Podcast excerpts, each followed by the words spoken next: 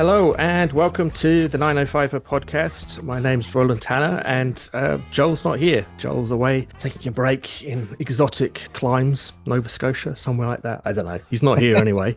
and uh, and standing in, standing in, a stand not not a stand-in, that's for sure. But uh, a guest this week, returning guest, um, someone well known um, to certainly uh, many of our listeners who live in Burlington and anybody who reads driving.ca or uh, the Motherlode column in in the spec. Uh, Lorraine Sommerfeld, uh, welcome back to the podcast today. Hi, Roland. And uh, as I say, but you've, you've been a guest a couple of times before, I think. And um, uh, you and I have known each other since I don't know, since I was young, since I was the young guy, uh, we were on a committee and it was like, I wouldn't qualify as the young guy anymore. That's for damn sure. I'm still older than you, so where's that um, yeah, I mean, God, bloody hell, it's almost 15, 16 years. I don't know, whatever. Um, and um, we were, uh, well, I was thinking of uh, asking you on again because it's been a while since we spoke and to talk about some recent driving stuff and some recent political stuff with Doug Ford and what he's doing. Um, and then I was like, oh, holy hell, Lorraine's published a, a novel. So um, I do know actually, I think way back when we first knew each other. Um, obviously, you've been a writer, professional writer for for a long time now. Um, but you were thinking about writing a novel, and writing novels is not easy. So, a, congratulations, and uh, b, tell us something about it. Well, it's very far off the beaten path. It's one of those thrillers, escape killers rummaging through cottage country and freaking everybody out. So it's not a Motherlode. There's a lot more swearing in it. And it's got nothing to do with driving, even though everyone has very specific cars. Car casting is fun in a novel, I found out. So anyone that reads it will go, yeah, okay, there's a reason that person's driving that car. well, it probably increases your chance of like getting televised by the BBC or someone because they were like quirky cars are really important in uh, in uh, in that kind of stuff. Yeah, I wish we had quirkier cars over here. We don't, but uh, but I mean, so what what what got you to to to writing a novel uh, now? I mean, I guess kind of a dumb question, but but why oh, now? And uh, you know, I'd actually finished it. Um, it came out in July last July, so Welcome so aboard, Roland. yeah, yeah. I, am really on top of the current affairs in our region, as everybody can hear. Yeah. And I'd um, had it finished about six years before then and just parked it because oh in Canada, you cannot get a book published. It's basically impossible. And a lot of people will say, well, you must have connections. You've been a writer for 20 years. It means zero. It means absolutely nothing in this country, which I knew, but I wanted to prove to myself that I could finish a book instead of just starting a lot, which I have several half done ones as well. And when my kid, Christopher, you know Christopher, um, I was up at the cottage with him one time. We have a little crappy cottage and the, it's pretty isolated on a lake. And I was up there with him on my own and he was eight months old, maybe not even. Anyway, I'm watching. It was a Friday night. I get up there with my kid and I'm watching the X Files because that's a really smart thing to do when you're in the middle of the woods on your own in the dark with a baby.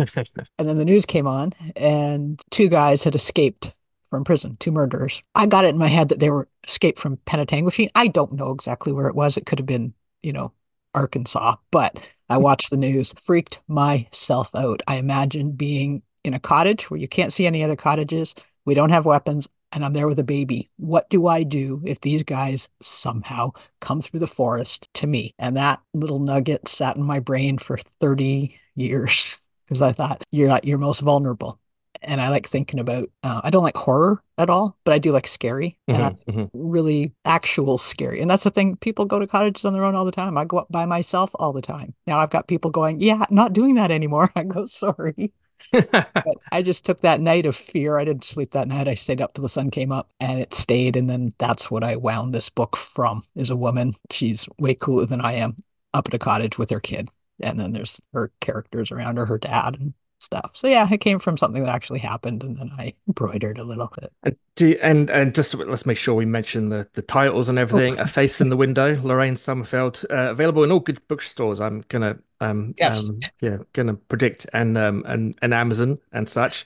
Yeah, different um, drummer in Burlington. Yeah, go go buy independent people. Yeah. Support your independent bookstores. Yeah, for sure. Amazon does not need your money. Um, uh, but um, but you yes. can get it there. You can get there. But you can get it there too. Yeah. yeah. There is a website, faceinthewindow.com. It'll tell you where you can find it. So.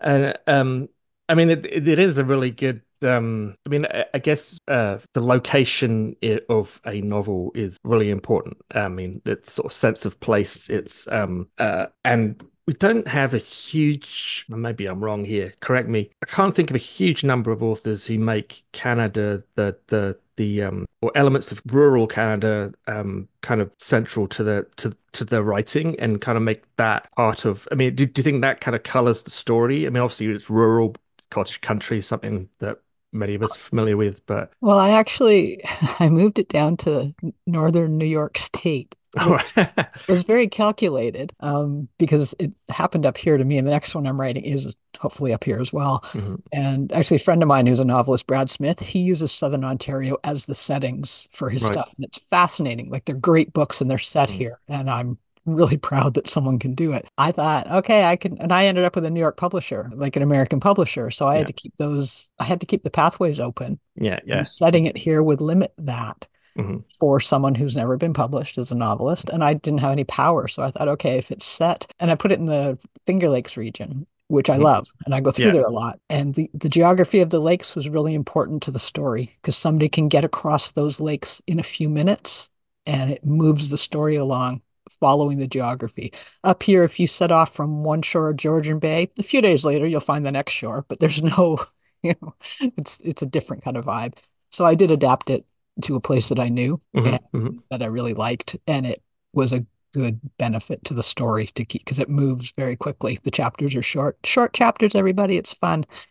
and, you know, so it rockets along. And the geography had a lot to do with that. So well, as I was saying before we started recording, I've I've I've ordered a copy. It hasn't. I'm it, it would have arrived yesterday if uh, if I'd hadn't been out when Amazon tried to deliver it. But it may it may arrive during the recording. You know, you know, there's there's there's uh, excitement for you people. Um, but um, well, thank you. And if any book clubs do it, I've been going to going around talking at book clubs. If they contact me and say, "Oh, we selected that book, there's ten of us," I go, "I'll come talk to you," and they're like, "Really?" I'm going.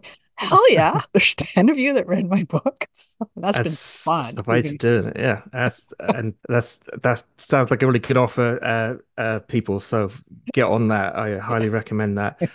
Uh, you already mentioned that that there's you've got plans for for more uh, for more for more books. Um, I mean, are you already working on it? Have you already have you got it already finished and done and just working? Oh, or is I it... wish. no, the other one kind of happened is my kids had moved out and I had some quiet time and I got it into shape and then just pushed it the last three months, six, seven years ago. The rewriting, uh, writing is rewriting.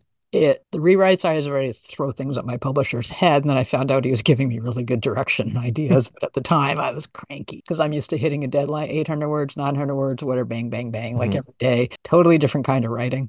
I had to retrain myself. I had to learn things. I haven't learned them all yet. One thing I like about fiction, you just make stuff up. Like if you need a reason why someone did that, you just give them a reason. So it's awesome. So that was very freeing and it was good. And I, I love my day job, but writing about cars, writing about politics, writing about kids and cats, it's very different than making stuff up and writing 84,000 words instead of 600 is definitely It's it's um I mean as someone who has someone sometimes um thought about oh maybe I could be a writer maybe you know I mean I've written stuff I've even published stuff but nothing anybody would ever want to read uh, and not not fiction. Uh uh it's it's it, I found it incredibly difficult to um, self discipline required to to actually you know not just write the first couple of pages, but then follow that up and write the next um, couple of hundred. and then, like you say, I mean, even anybody who's done any writing at all knows that that first draft is is gonna have to you're gonna have to read it again and again and again and again and good editing is uh, really you know but do, I mean was it um did you find that process fairly easy or or what was it um was it like oh i've got to grind through this and you know make sure i get my five pages a day or whatever? Well there's lots of i mean people will say oh you got to read the artist's way and journal every day and all that. Well i tell you people people have been telling me that for 30 years and that's a bunch of crap.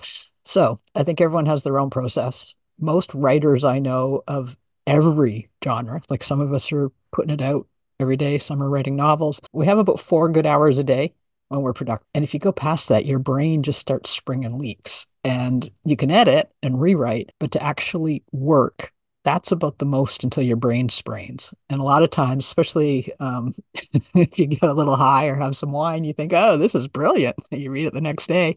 It's not brilliant. Whether it works. So I'm better writing in the morning and usually I have to write for my job. So trying to cut time out um, to do this is sporadic. I don't. I I wish I could say to you that I spend two hours a day on the book and then I do the rest of it. No, I kind of have to wake up and go. I have an idea, or something happens, and then it'll move. So I'm not settling in yet to the next one. I have three ideas. They're all very different, and I like them. And I have to, but you have to noodle them around in your brain for months before they because I'm I'm learning what most people I think would like every author of a book they're writing to say to themselves, which is what's the point? So every time something happens, I'm asking myself, well, what's the point? And if you read a book and you're going, what was the point of that? The writer failed. So I'm trying to correct myself before I make the mistakes, which means sometimes I don't do anything. I just sit there looking blankly out the window like my cats. But um, I was thinking about it. this uh, recently that um, I was thinking of you know books that um, I used to I used not to like sort of Dickens and stuff like that, and then uh, about a decade ago, I suddenly suddenly the penny dropped with what was good about Dickens, and, and I read all of Dickens in about six months, like everything apart from the last couple of books where he really he starts being so sentimental. It's just you want to boke, but uh, it's but like he's hilarious and he's funny and it's fantastic. But what books and also actually not so much Dickens, but some of the other people from that era, they spend so long getting into the plot because they didn't well, a they were often serialized and they're trying to make a big book gotcha. because get paid more. um, but also that they weren't competing with cell phones and television and movies, and you could, you know, people weren't going to throw the book away. And when when the first page didn't grab them, and and I kind of feel like now you can't do that. You've got to hit people from page one, you know, uh, uh, and drag them drag them along by any means necessary. I mean, does, does that sound? You're absolutely right. No, you're right. And I think it's unfortunate because that prose you're talking about is like the meat of some of the best literature we have. But the whole world has ADHD now. Nobody, including me, I when it comes to being able to stay on a site or something. Mm-hmm. And there's a joke in the industry, in the thriller industry, now I'm a little tiny part of it, is get a body in the first page or at least the first chapter, mm-hmm. because if you don't, no one's going to bother. And that is like tawdry and awful. I did it. but there is a formula. This is formula writing. There's no two ways about it. I taught myself the formula. I read a whole bunch of really bad books and a handful of good ones and thought, okay, it's a formula. It's I'm not going to make it more than it is. I threw out big chunks because it's like, well, that's not moving things along fast enough. And my publisher, I said, well, what about this? And he goes, you chose the genre. He goes, I'm just telling you how it works. and I'm going, okay, okay, I understand. So learning curve, really big learning curve. Um, my chapters are short, but I've got people going, oh, we just go, we're just going to read one more. And they love that they're short because you have to pull people along and this book has to keep pace. And because it takes place in about three days, I think the whole book, it has to move and you can never be sure. You have to be a little bit out of breath about what's going on because the people in the book are out of breath, not sure what's going on. And so I had to master that and you can't you can't bury the lead it's obvious writing versus you know technical where you're or sometimes you know if i write a column and i want to go however and then say something amazing a third of the way in oh, we don't get to do that anymore you open with the blood like you just well and i, I have a friend from before I immigrated, who's uh, uh, an author in Scotland, and um, uh, he, I think one of his books got like long listed for the Booker Prize and stuff. And his books are great. Guy called James Robertson. Everybody looking for a good read. I always found his books to be a really good read. Uh, and um, but that was can be a really rare thing, particularly with the type of book. Um, like books are ultimately entertainment, like anything else, mm-hmm. right? But we pick them up to be entertained, not not to you know th- think about philosophy or deconstructionism or whatever. it's like entertain me first. Yep. Make me think, sure, but I want to be entertained. And um, there's a whole lot of um, I felt a long time ago there was a whole load of really self-indulgent stuff out there that sort of wrapped itself in the in the kind of cloak of lit- serious literature yeah. as, as, a way of getting away with being really tedious, not having a plot. and and I think I agree with you. Enter- entertain me and I don't think people should have to apologize for yeah. liking to be entertained. I don't think there's any like if there's a series of books you like and they make you happy, and that is great, then that author's done the job that they set out to do. So when I see bestseller lists and someone goes, "Oh, that's absolute garbage," and sometimes that's me saying that, that's okay though. If that's entertaining people, oh, this world's tough enough. If your escape mm. every night for an hour before you go to sleep is a book that lasts you a week and costs you 25 bucks, money well spent. That's great. Or especially hand it around to your friends and stuff like that. So anything that can take your mind out of the garbage we're living through day in and day out. This is your segue, by the way.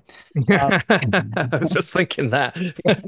so I I would never gonna you know crap on anybody's association with literature or books, whatever makes you happy and gets you an escape. Oh my God, we all need one. We all need it. So yeah. Well, I I'm looking forward to reading it. I uh, I hope it sells a gazillion copies. Uh, just that's not going to happen.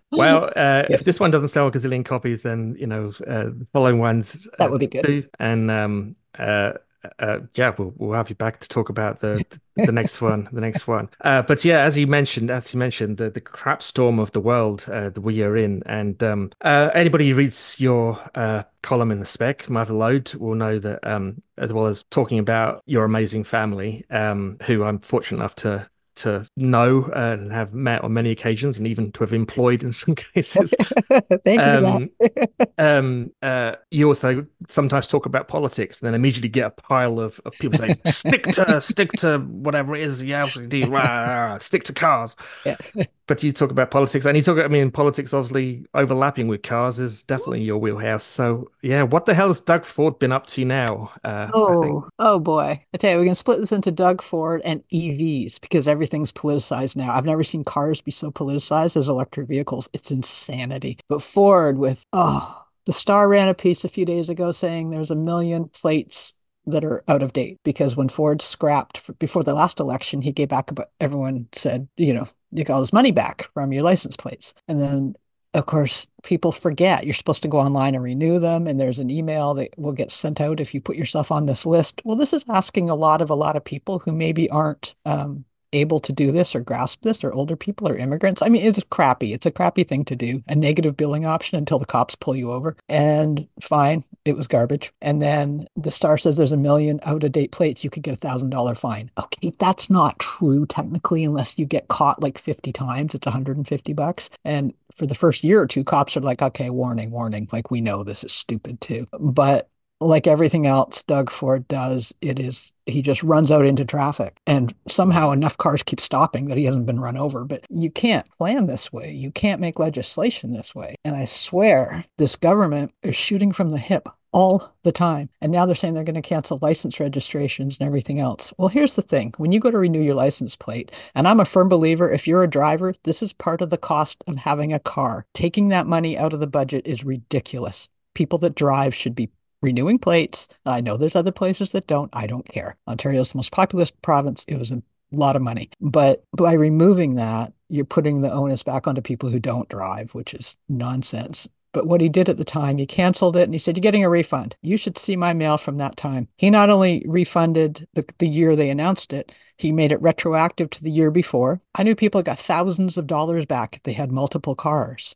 There was no boundaries drawn around fleets or anything like that. So people were getting all this money back, but the money, it wasn't tied to anything that we could figure out. I had all these people go, I have two cars. This is my birthday.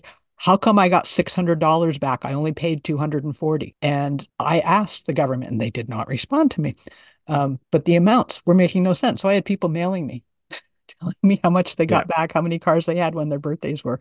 It made no sense. There was no rhyme or reason, nor was there ever an accounting. He handed back billions of dollars. We don't know to who or why. Nobody ever found out. So everything this government touches I'm reminded that there's there's no plan in place. There's rarely a plan. So much tax money. So and I know every government wastes money. I understand. But for him to flippantly see this star headline, I guarantee they said, What about that? There's a million cars. That's it. We're not doing it anymore. And then they had to scramble to come up with, Yeah, we've been planning this all along. Bull. Bull. There's no way. So he's governing by headline. When he feels hurt, he invents a new thing. I don't think it's going to be controlled properly. And when you go to renew your plate, if you have outstanding fines, you have to pay them. Great. It also is a check for uh, revind vehicles if something's been stolen. Very important. And I mean, they're telling me, oh no, they'll be checking that automatically. Well, you you know where that's going to happen.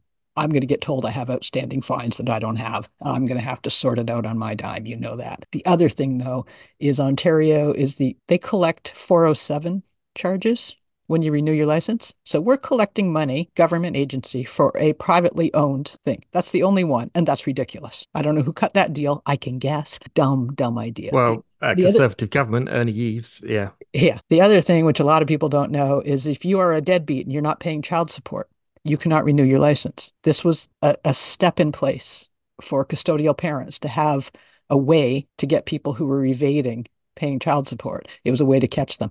Are you telling me this is going to be baked into their automatic system? I don't think it is. So this is way bigger than putting a sticker on your plate or calling me a commie because I think we should pay for them. All right, that was a long rant. I apologize. uh, this is the podcast for long, long rants. Uh, uh, let me follow up yours with mine. the cynicism of, of this government. I mean, they know they know who their their core support is, right? And it's they. I just like we want the truck drivers. We want the we want the guys who want to be left alone to burn oil and to drive as cheaply as possible to like us. And I guess that's fine. And they're not the only government to, to try and please their base. But this is there, there are there's a reasons why governments actually have paperwork and red tape, and like mm. you say, why it's not just because they want to be a pain in the ass and register people's cars, but because it's connected to a whole load of other stuff and needing to know how many cars are on the road and tracing criminal uh, practices and goodness knows what else. And yeah, like you say, everything they do, it's just shooting from the hip, and it puts. I mean, yeah, that whole business of the refund was was just. I could not make it make sense. I spent a lot of time with a spreadsheet because I had a lot yeah. of input. I get a lot of data from my readers. It's awesome. It made no sense. Nobody could predict, predict how much they would get back. You should have been able to predict exactly how much you'd be get, getting back. Mm. Nobody was. They had no control over that. It was just like diarrhea it, the, they just opened the floodgates for the money. And the, fe- the, federal government's getting a lot of stick now. I'm not say, yeah. saying necessarily unfairly, but the federal government's getting a lot of stick for, for how they managed the uh, the uh, uh, COVID loans yeah. and yeah, about as crappy as the rest of the world. yeah, but uh, this is just like have some checks because you're driving and we like you, and also this is a conservative government, right? isn't the conservative principle that you pay for what you do? You pay, don't ask for handouts, you don't ask for, you don't ask for subsidies. You know, roads have to be paid for. When we get on a train, we expect to pay to use the train. Yeah. We expect to pay to use the bus.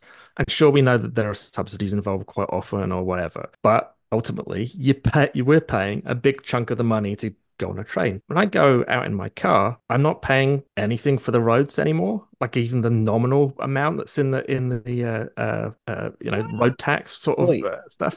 Well, your gas tax is paying for infrastructure. So wait and EV sales are picking up and will continue to pick up. Wait until they have to put a charge on you for buying a plug-in hybrid or an EV because you're not paying gas taxes and the infrastructure is going to be crushing under the extra weight of this stuff.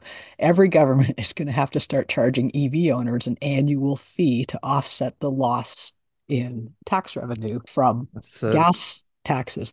This is going to get fun because that's a good they, point. I mean, they are going to have to, aren't they? They have to. Um, if we're if Absolutely. we're basically the the well it looks like the way that things are going to go is basically there'll be a straight transfer from gas cars to electric cars. Price of electric cars will eventually come down and people are going to switch. Or that's what people feel like is happening now. I don't know if that's fair or accurate or not but it's not going to be abrupt. And i talked to a lot of you're going to get it out of my cold dead handers i call them. And mm-hmm. i'm like that's okay. Take care of your internal combustion engine car. Like maintain it. Don't drive it as often. There's other ways to you know help the planet out but ev adoption is here. They know when they get to um, i think it's 10% that it'll it'll tip really fast to 25 this happened with cell phones. It happened with microwaves stuff like that. If they can get an adoption rate as soon as they hit 10 they know they're off and running and we're there and it's going to go. But i'm still telling people don't run out and buy one. They're too expensive. And if you want one do some research first but I mean, EV, I give seminars on this stuff, and it's where we're going eventually. And if you don't want to, you don't have to. But I think, yeah, I don't think. I mean, I bought a car recently, a second-hand car. it's not an EV, uh, it, but it's cheap and it's old, so I kind of feel that that that that's my environmental contribution is it's small cheap and old and uh, i don't use much gas in it um would i buy an electric one if i could yeah but i can't it's no way I'm spending that kind of money right now for a car. I don't drive that often anyway. And I think that's uh, the thing. If we had the structure in place where people could be, if we had good transit, if we had walk, you should be able to walk within your comfort comfortable range. And oh, the conspiracy theories about 15 minute cities. Oh, this cracks me up. This it's cracks a good one. Every, what does every real estate ad say? Walk to the library, schools, um, entertainment. They brag about being able to walk to all these amenities. So every real estate ad is pitching a 15 minute city, and people are going, No, it's a controversy. It's like, no, no, it's really not. It's like been the goal forever is to be able to, for your kids to walk to school. Exactly. Only, I mean, and I think it that all came from like a s- single American right wing nut bar. Oh, yeah. just just telling a lie, and it, you know, the the the the lies get around the world before the truth has got its pants on or whatever. Yeah, oh yeah. yeah. Edmonton's uh, paying for that now. It, it's like, crazy. I, I, lived in Cambridge, UK version of Cambridge years ago. No, I wasn't at the university. I uh, just working at a shitty job. Um, but back then, I mean, that's 30 years ago, they had the kind of uh, road controls to limit certain types of trif- traffic in mm-hmm. certain parts of the town at certain times of day. Yeah. Um, because you don't want a massive truck driving through the middle of a medieval city all the time because then your medieval city falls down. Yeah. That's all that kind of, and the idea that the, the ambition of wouldn't it be nice if we could just all walk out of our door and, and, and walk into a shop and buy that essential stuff or yeah. you know you don't have to drive to the doctor. You don't ha- wouldn't that be nice that somehow that is turned into a bad thing? Oh it's adversarial. I, I don't know why i get so much flack because i give a damn about pedestrians and cyclists. I don't know why that is a bad thing. And i'll always have someone go no i have to drive to take my mother to her doctor's appointment. So you can't take my car away from me. I go, wouldn't it be great if your mom could go to her doctor's appointment because the medical building was on her way? Like, no. so I, I think there's a lot of forest and trees here going on. And I have a car. I'm a hypocrite. I drive, but I just say to people, drive less if you can, you know, get out and walk actually meet your neighbors in your community and you know where i live there's no reason for people to do a lot of driving. But I don't know. I just don't know why um, we've become so polarized that the people who are just trying to make it good for your mom, like for other people, how, how is that a negative thing? Surely there's a middle ground here. I'm not trying to take your keys. Like everything becomes a religious war. And you know what? I, I think, to be honest, you know, my Twitter feed is full of a whole load of cycling activists, and they can be real hard asses sometimes. Oh, yeah. It's it's as if you know, if you drive a car, you're a massive asshole. And yes. Like, no, that's yeah. that's not. No one's ever said that. We we don't. Well, you know, yeah. there's commenters on the other side saying exactly that. So yeah, but that's I get the, where the animosity the, comes from, but it's not going to help anybody. Um, yeah, it gets you absolutely nowhere. Then you end up you got two communities who are no longer speaking to each other who think. Yeah. That the other side is idiots. Yeah. Um. Yeah. Welcome to the world. well, that's it. This is the current world, and it's really depressing. Um, I mean, Doug Ford's basically bribing.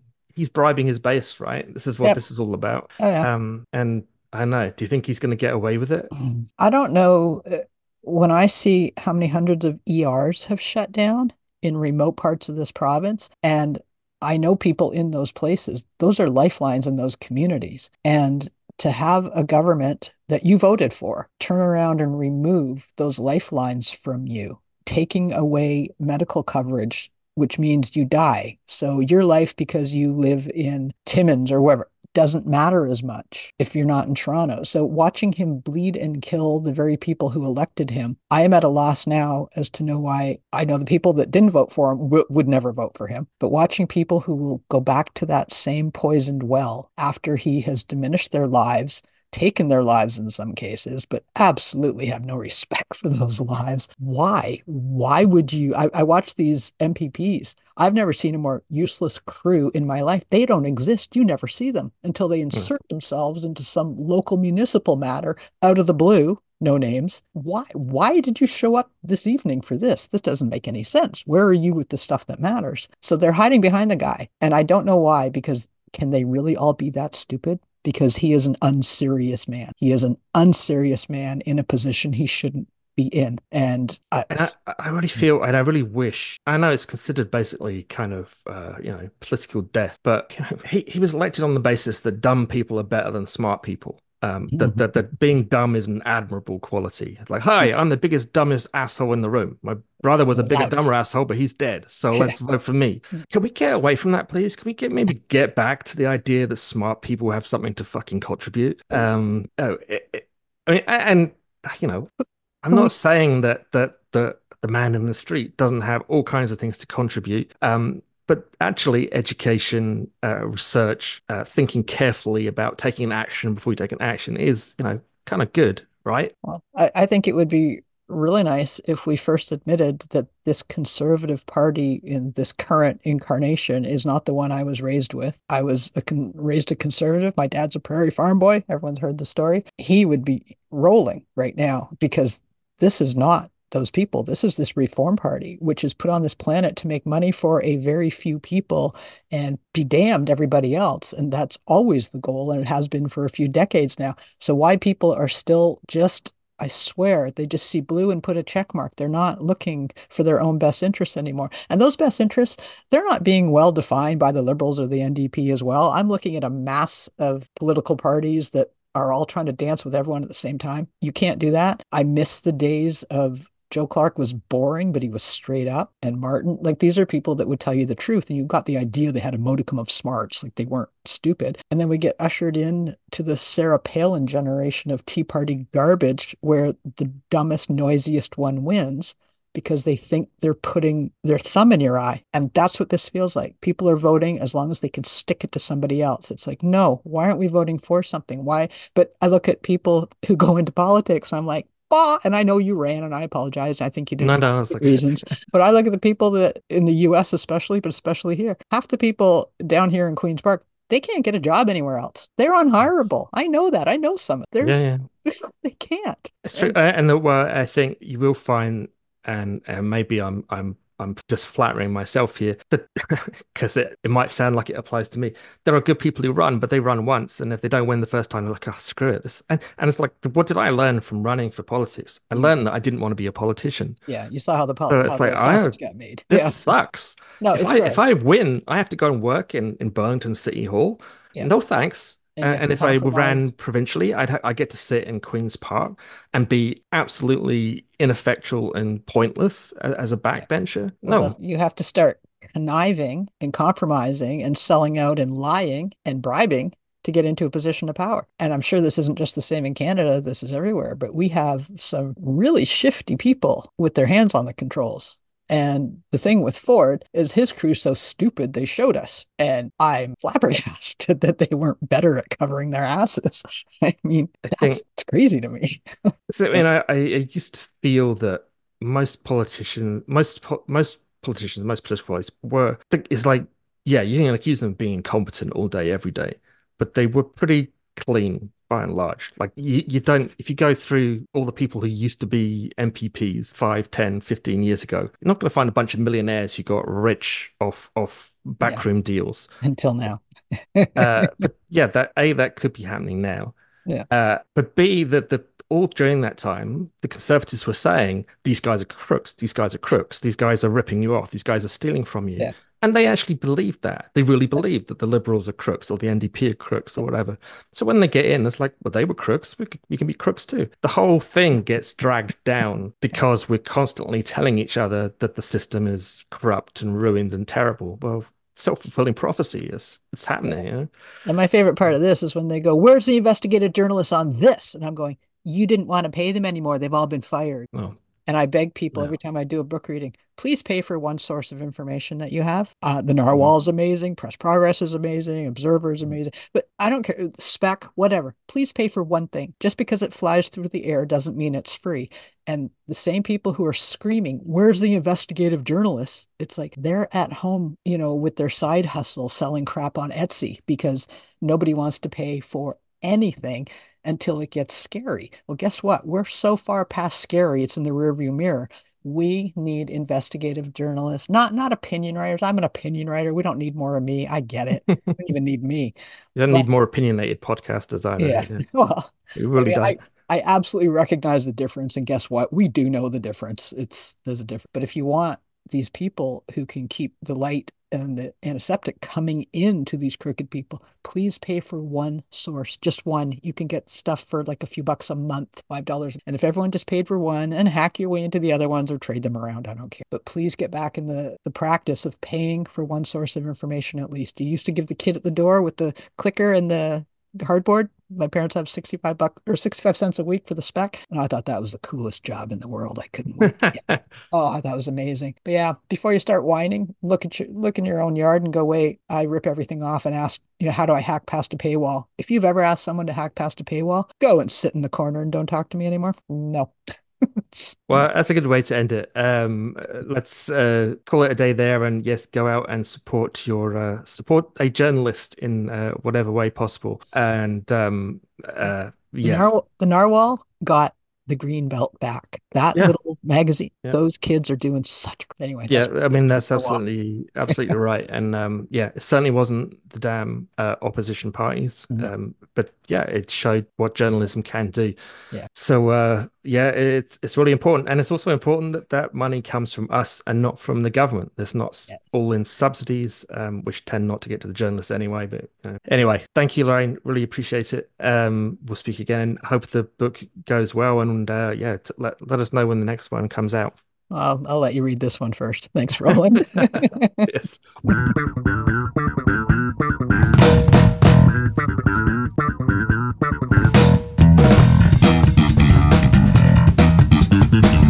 That's it for this episode of the 905er. Thank you for listening. As always, you can send us your feedback, thoughts, and concerns or ideas for future episodes to our email, info at 905er.ca. We'd love to hear from you. You can help us keep the 905er going by financially supporting us through Patreon as well as PayPal. Visit us at 905er.ca and click on the support tab. As well, links are in the show notes for your convenience. Lastly, you can find us on social media. Search for the underscore 905er on Facebook, Twitter, Instagram, and LinkedIn. So long for now. See you next time.